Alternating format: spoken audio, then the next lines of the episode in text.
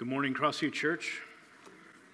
I'm thrilled to be with you as we gather and worship God together. Coming to church and being in one another's presence before the presence of the Lord is always a good thing. And so, thank you for doing that. Also, like to extend a welcome to those who are at Wood County Jail watching by a live stream. We're glad you are with us as well. Well, I've been uh, preaching in this church for 13 years now.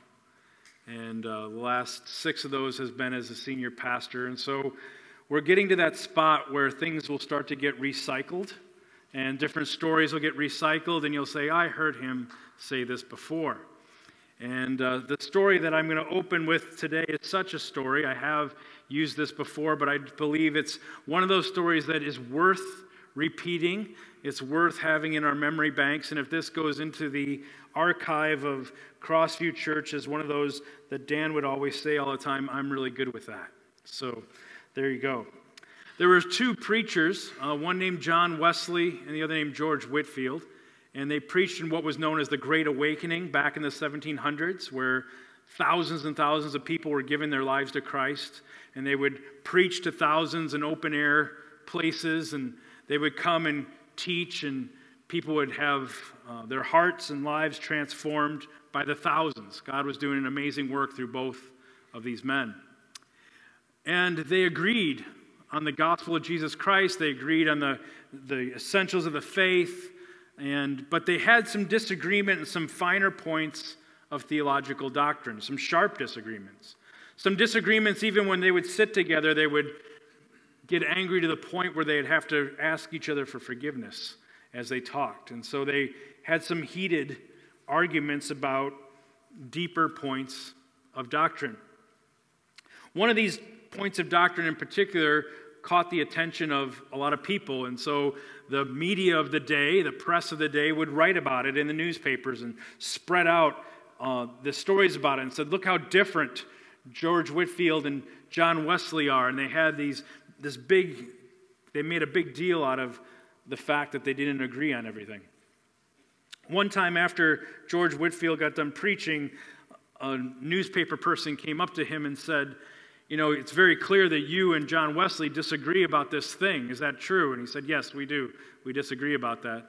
And he said, So will you see John Wesley in heaven? And George Whitefield said, No, I won't see John Wesley in heaven. And everyone was shocked. And the reporter started copying furiously. And he said, I won't see John Wesley in heaven because John Wesley will be so close, so much closer to the throne of Jesus than me that I won't even be able to see him. That's how we handle differences of minor doctrines and preferences and things in the church. We give honor and we love beyond ourselves. And that story is a perfect reflection of what Romans chapter 14, the text we're going to look at today, is all about.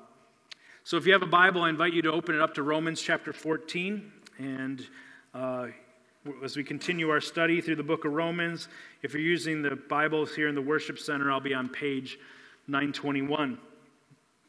God calls us to be unified as one church. However, there's a difference between unity and uniformity. And many people give that confused. Unity doesn't mean we are exactly alike on every single thing.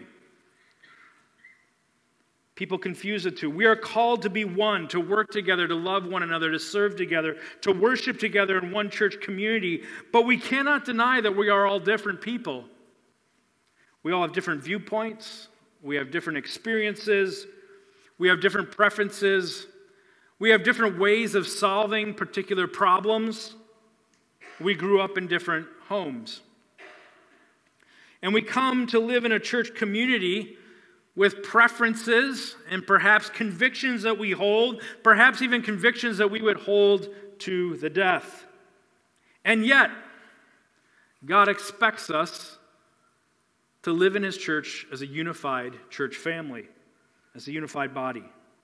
This has been a challenge for the church through the ages. This isn't something that is new. Sometimes we look at the early church and we think, man, I wish I could be there. That had to be so easy and perfect, and it was a mess. They dealt with these things as well. One church in Corinth, they said, I'm actually don't like that main pastor. I'm going to follow that pastor. And I'm going to, another person said, no, I'm going to follow that pastor. Another one said, no, I'm going to follow that pastor. There was another church where this guy, Alexander, who was a coppersmith, opposed any leader that was doing anything in the church at all. There was another church where a guy named Diotrephes would blow off the authority of the apostles. There was a church where there's two guys, Hymenaeus and Philetus, opposed Peter. There's a church in Philippi where these two ladies, Euodia and Syntyche, would fight and argue. And even the Apostle Paul had an angry disagreement with another church leader named Barnabas. If the early church struggled with these things, we will as well. And it doesn't mean disagreement is all evil. In fact, there can be good things that could come out of disagreement. But the key, as we learned last week too, is the key here. It's how we handle disagreement, is what matters. Can we handle it with humility, patience, right perspective, grace, good communication? If we can do that, then unity can be achieved. One of the things that I love about the denomination that Crossview Church is a part of, we are part of a denomination called the Evangelical Free Church of America, or the EFCA, is one of our mottos in the EFCA is this quote by a man named Rupertus Meldenius. Now, if you can quote anybody whose first name is Rupertus, you're doing good. If you have a quote by someone named Rupertus, you keep it and live by it. So, in this quote, it says, In the essentials, unity the non essentials, liberty, all things, charity. What he's saying here is in the things in the Bible that are absolutely essentially clear, black and white, we see it totally clear. In those things, we will be unified and we won't ever compromise. However, there are certain things in the Bible that a case can be made for multiple viewpoints. A biblical case can be made for multiple viewpoints. God wasn't expressly clear in these issues in the scriptures. And in those issues, we call them non essentials. It's not that they're not important, but they're non essential to our Christian faith. In those areas, we're going to allow Christian freedom. We're going to allow liberty for Christians and churches to land in different places on those things. However, in all things, there will be love and charity. I love this about our denomination. I love this about our church. This is where we stand. Another way to look at this quote is through this diagram. In the center, you have your core essentials. These are the things that the Bible is crystal clear on. We won't budge from these. These are the core. These are the things that we stand fully on without compromise. However, in the issues that the Bible is not totally clear on and allows for difference, we call those important non essentials. And then we have things that may not even be so much scriptural, but they're just our personal preferences. They go on the outside of the non essentials. But in all things, we keep love. In all things, we treat every human being as an image of God, worthy of love, dignity, and, and value. The issues Paul is talking about in Romans 14, which are mainly about diets and days, fall into that important non essential category, even pushing into preference. Our church and denomination has decided that we are going to focus on the core essentials when it comes to our unity. And we are going to allow there to be freedom in the important non essentials and preferences. And we're going to not let the non essentials and the preferences divide us. We're also going to not let the non essentials become essentials because that happens all too well in church history as well.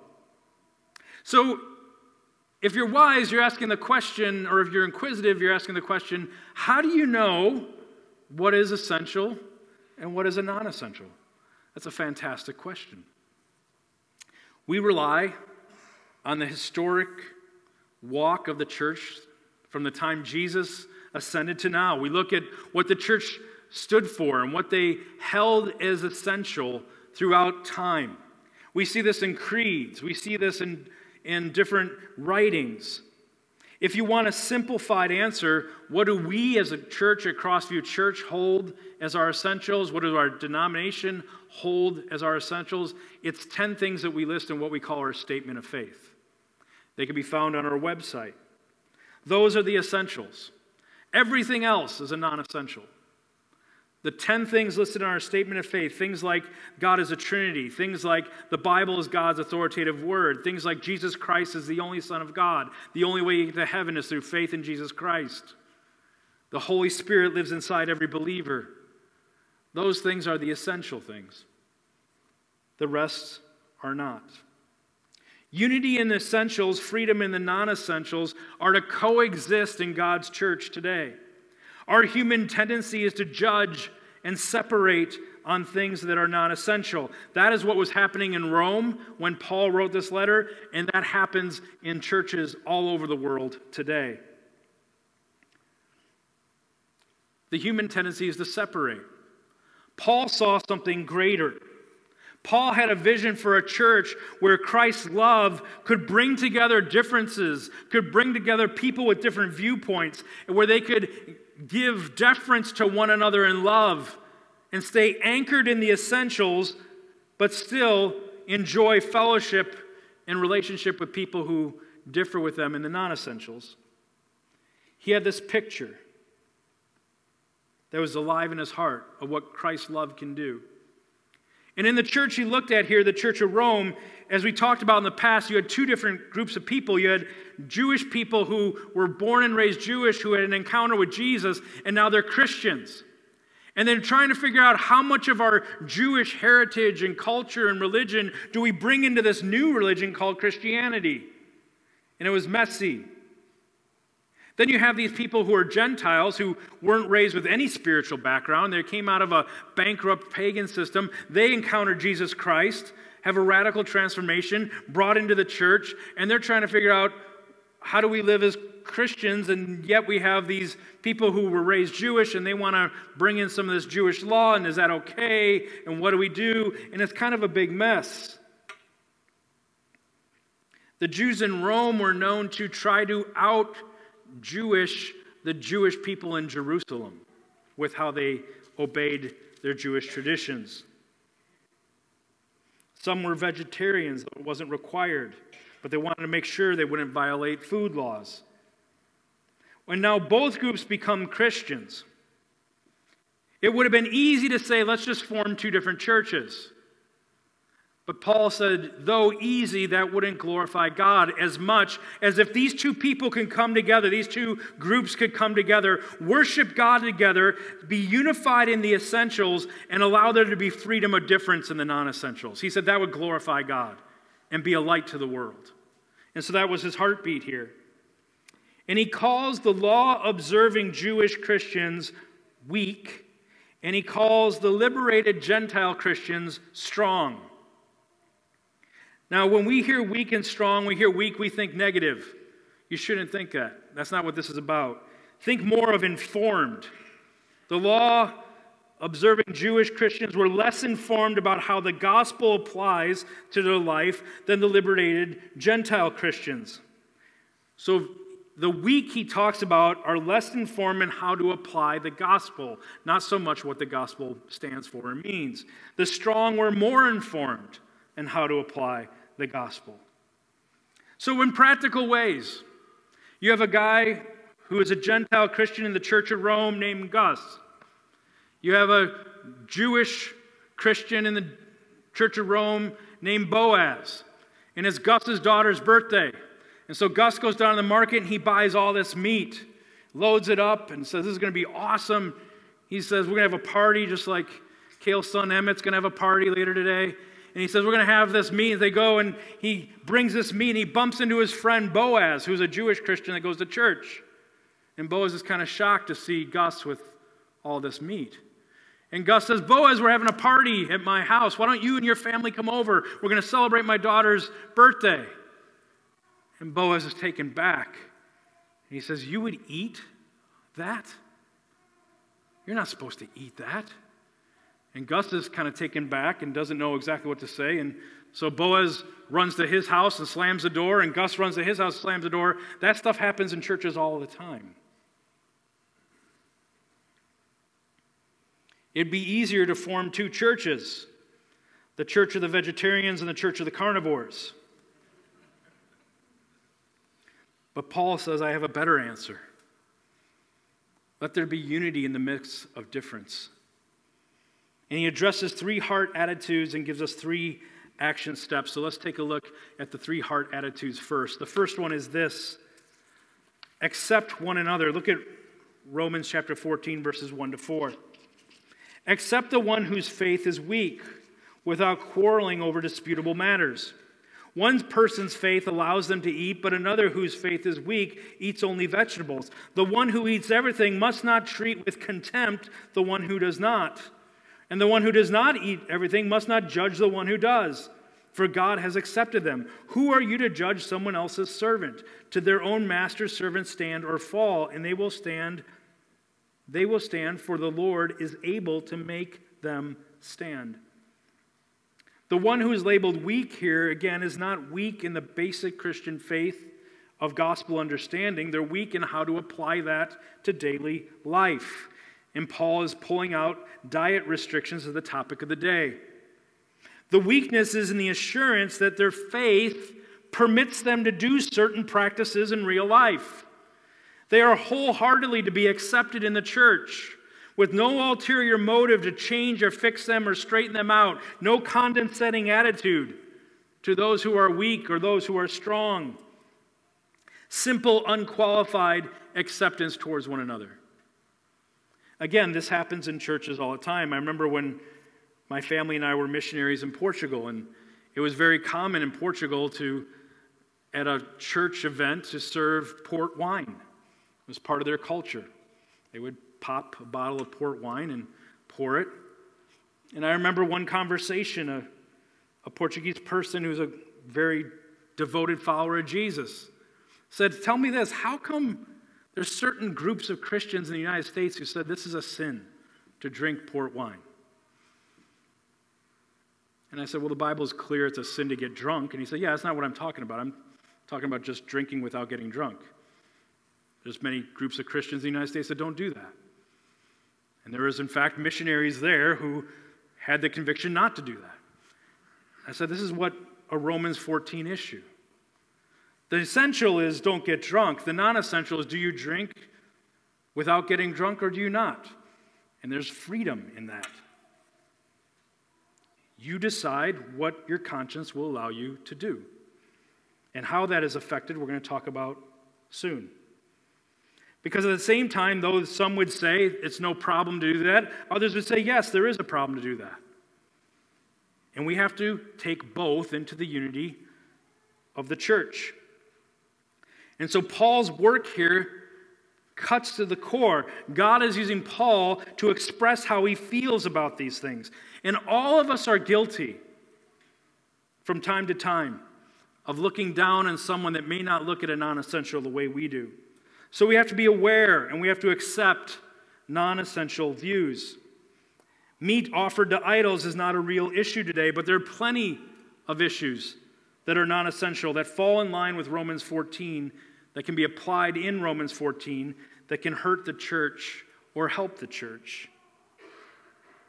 None of these items I'm going to list are sinful in and of themselves, but there's places in Scripture that guide us and will guide each individual according to their conscience of what they should do.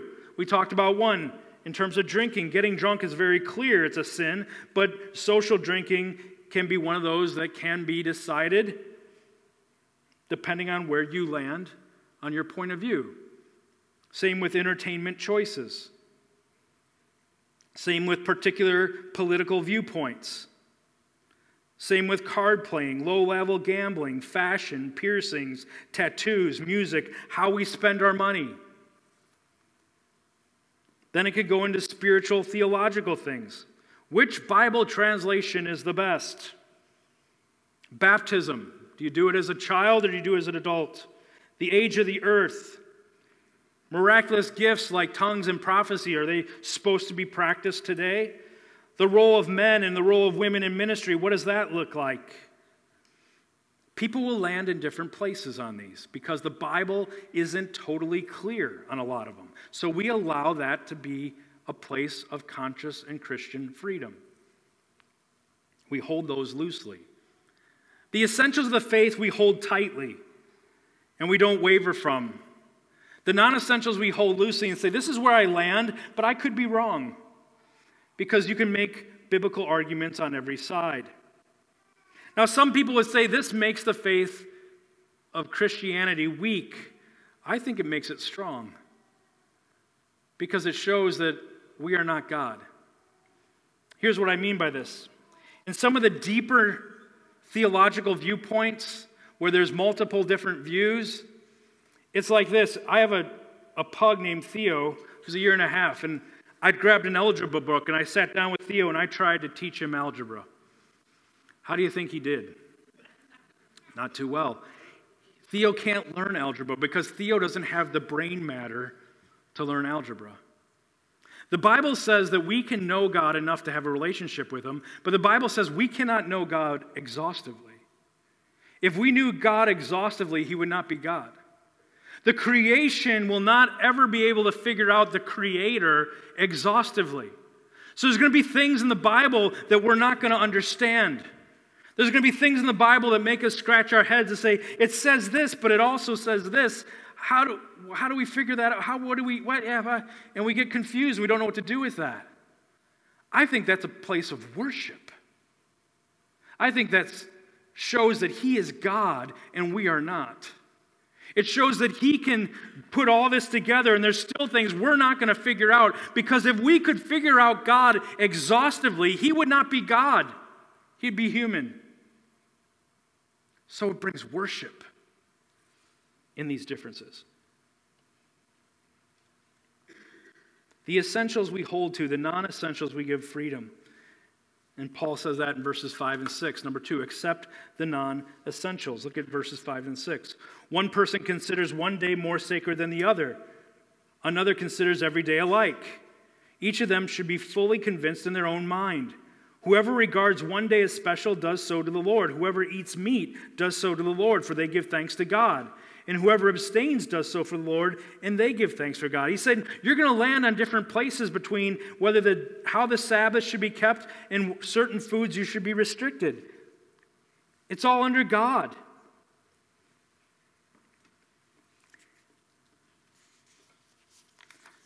The controversy over days was probably related to Sabbath. The Jewish Christians probably wanted to keep it and keep all the laws associated with it. The Gentile Christians would probably say every day is God's day, and so let's just live. And Paul gives advice at the end of verse 5. He said, Every believer is to use their reasoning and act accordingly. Meaning, you take this book, you look at it, you pray, you study, you look at what other people said about this topic, and you come to a conclusion all of us have to land somewhere in the area of non essentials. And as a church, we land somewhere in the area of non essentials. And we seek the scriptures and we seek um, voices who have helped in the past to help us with that. Where areas aren't clear, we do our homework and we pray and we ask God to lead us like He's led His church through the centuries. Our denomination has what's called a board of ministerial standing. It's a board that when a pastor comes, they get either licensed or they get ordained. And if they want to get licensed or ordained, they have to write a 30 to 35 page paper on our statement of faith. And then a licensing board is about an hour and a half. An ordination board is about four hours.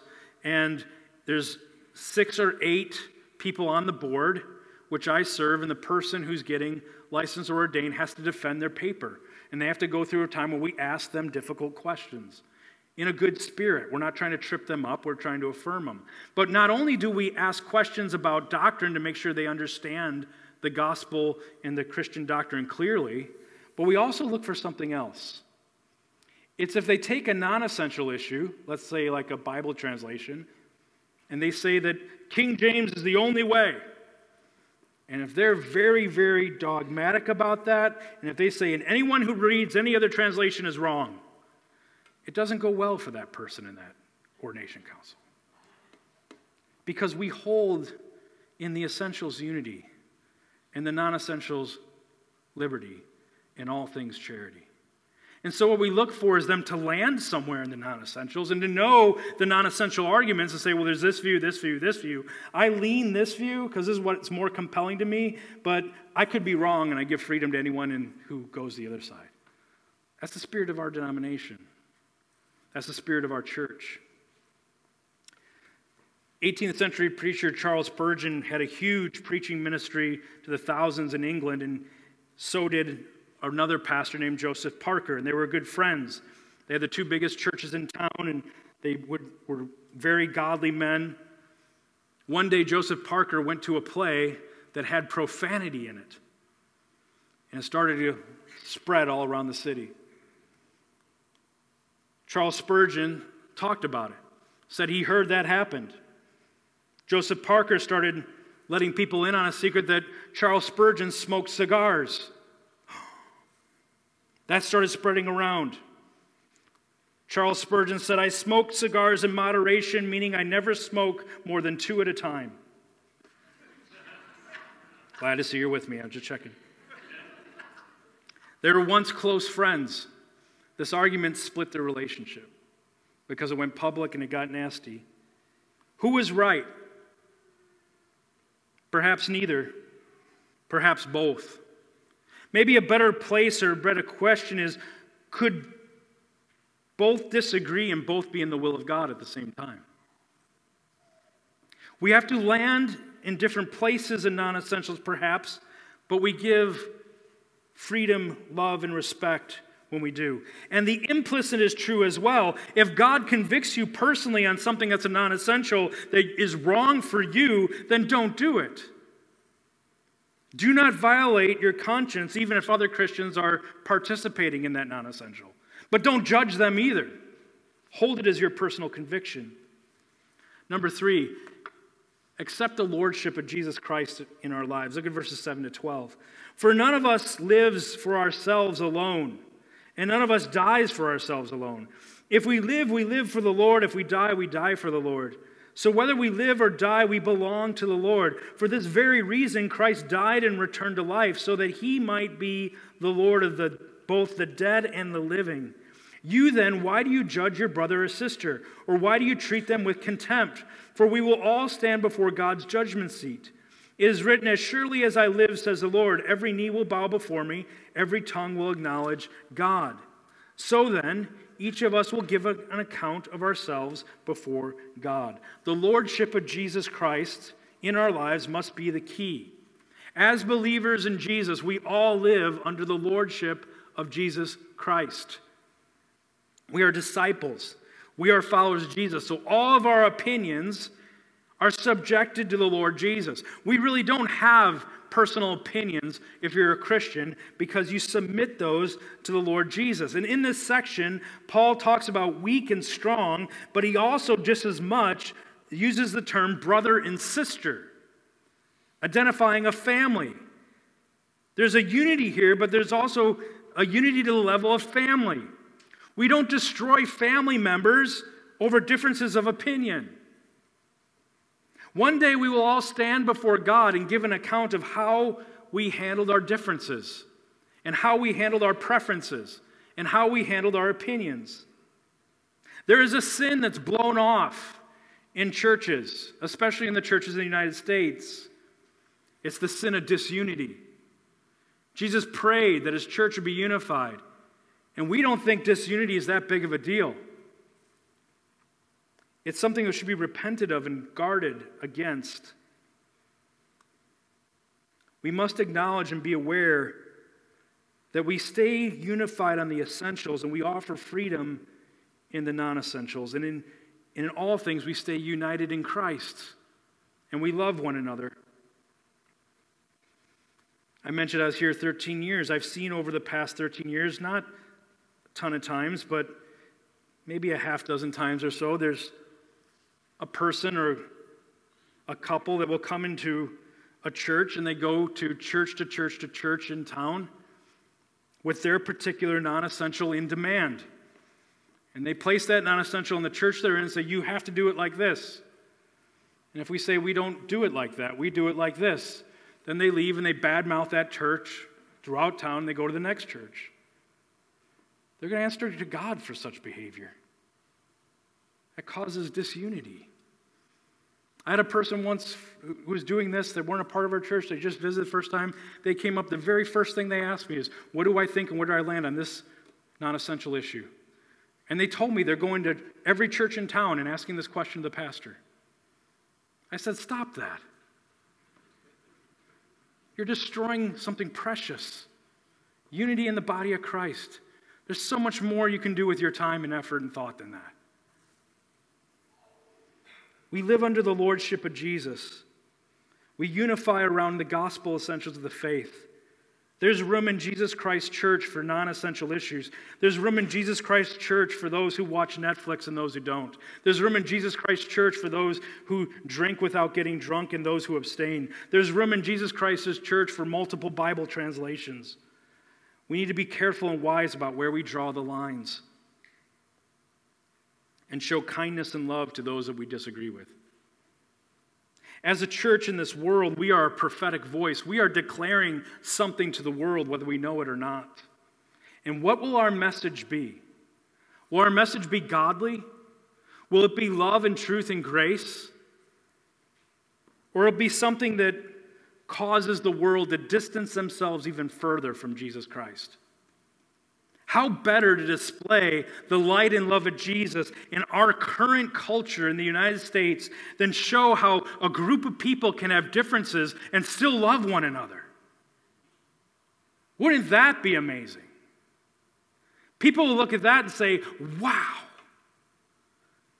I want that.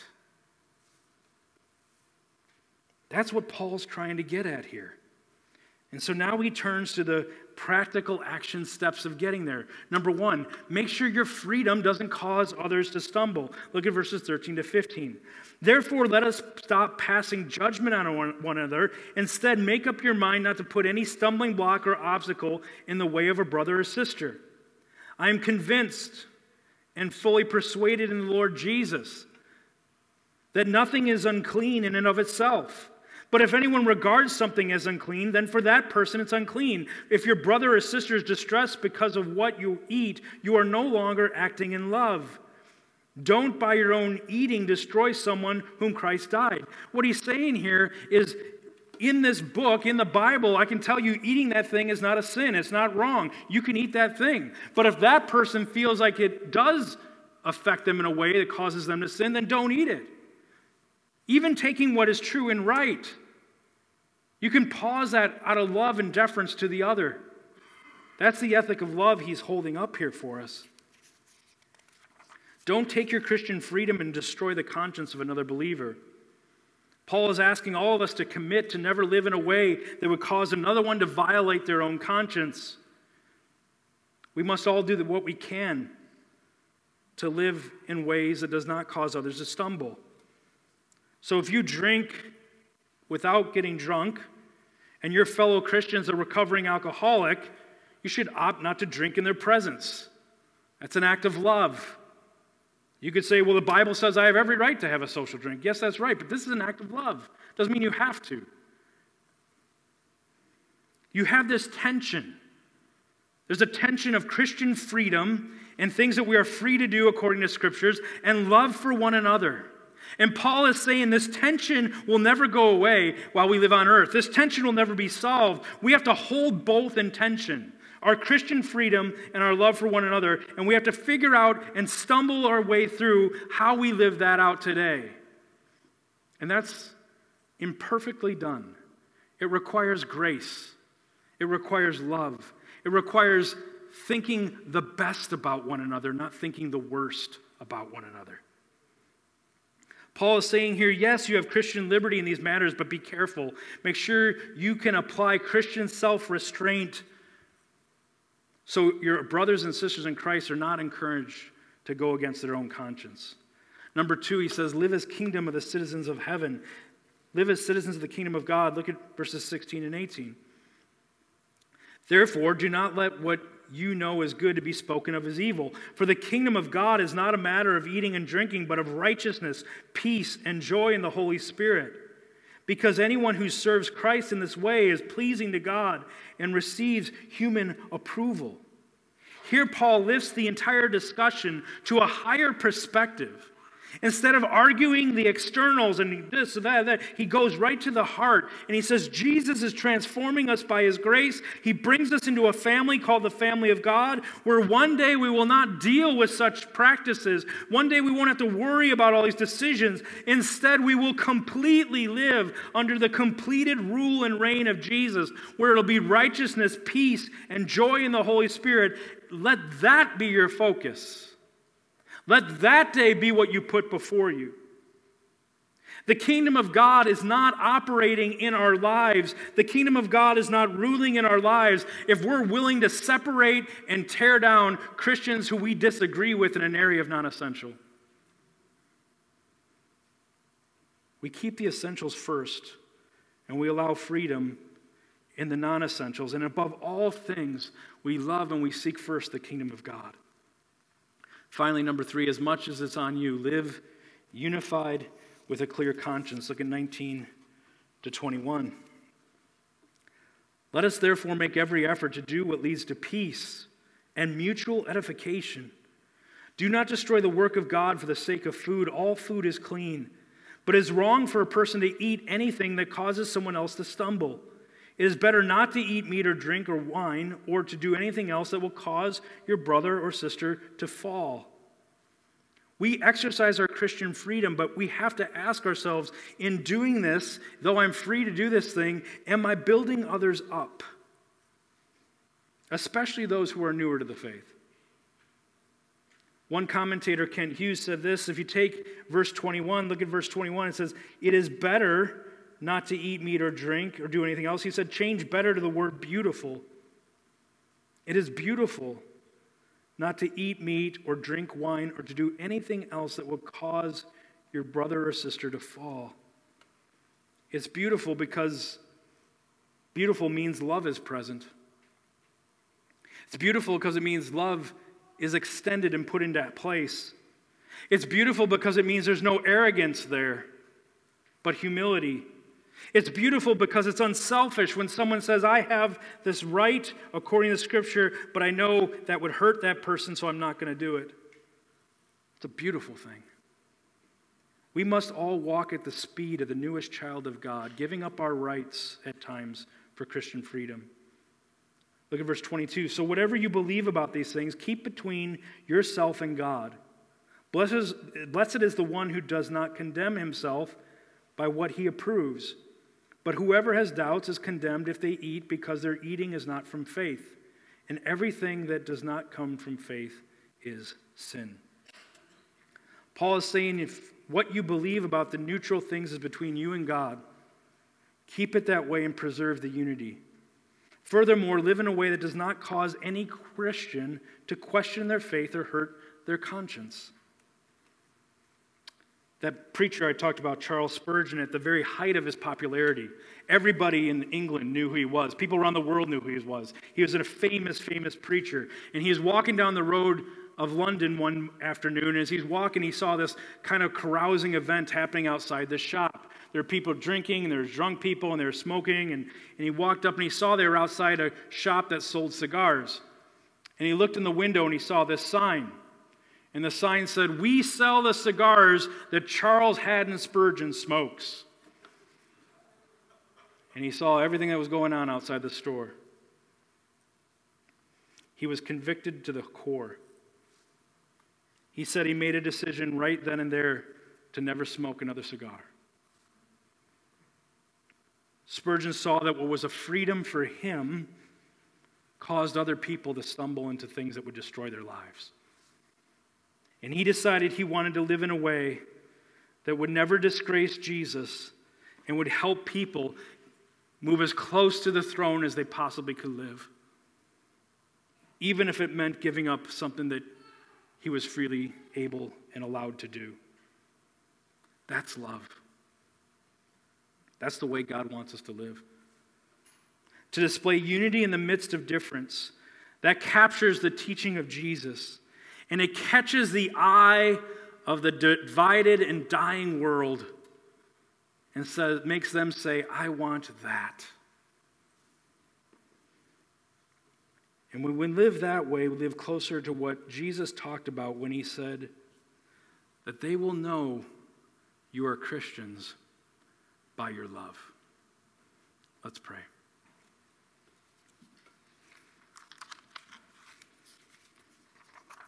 Jesus, we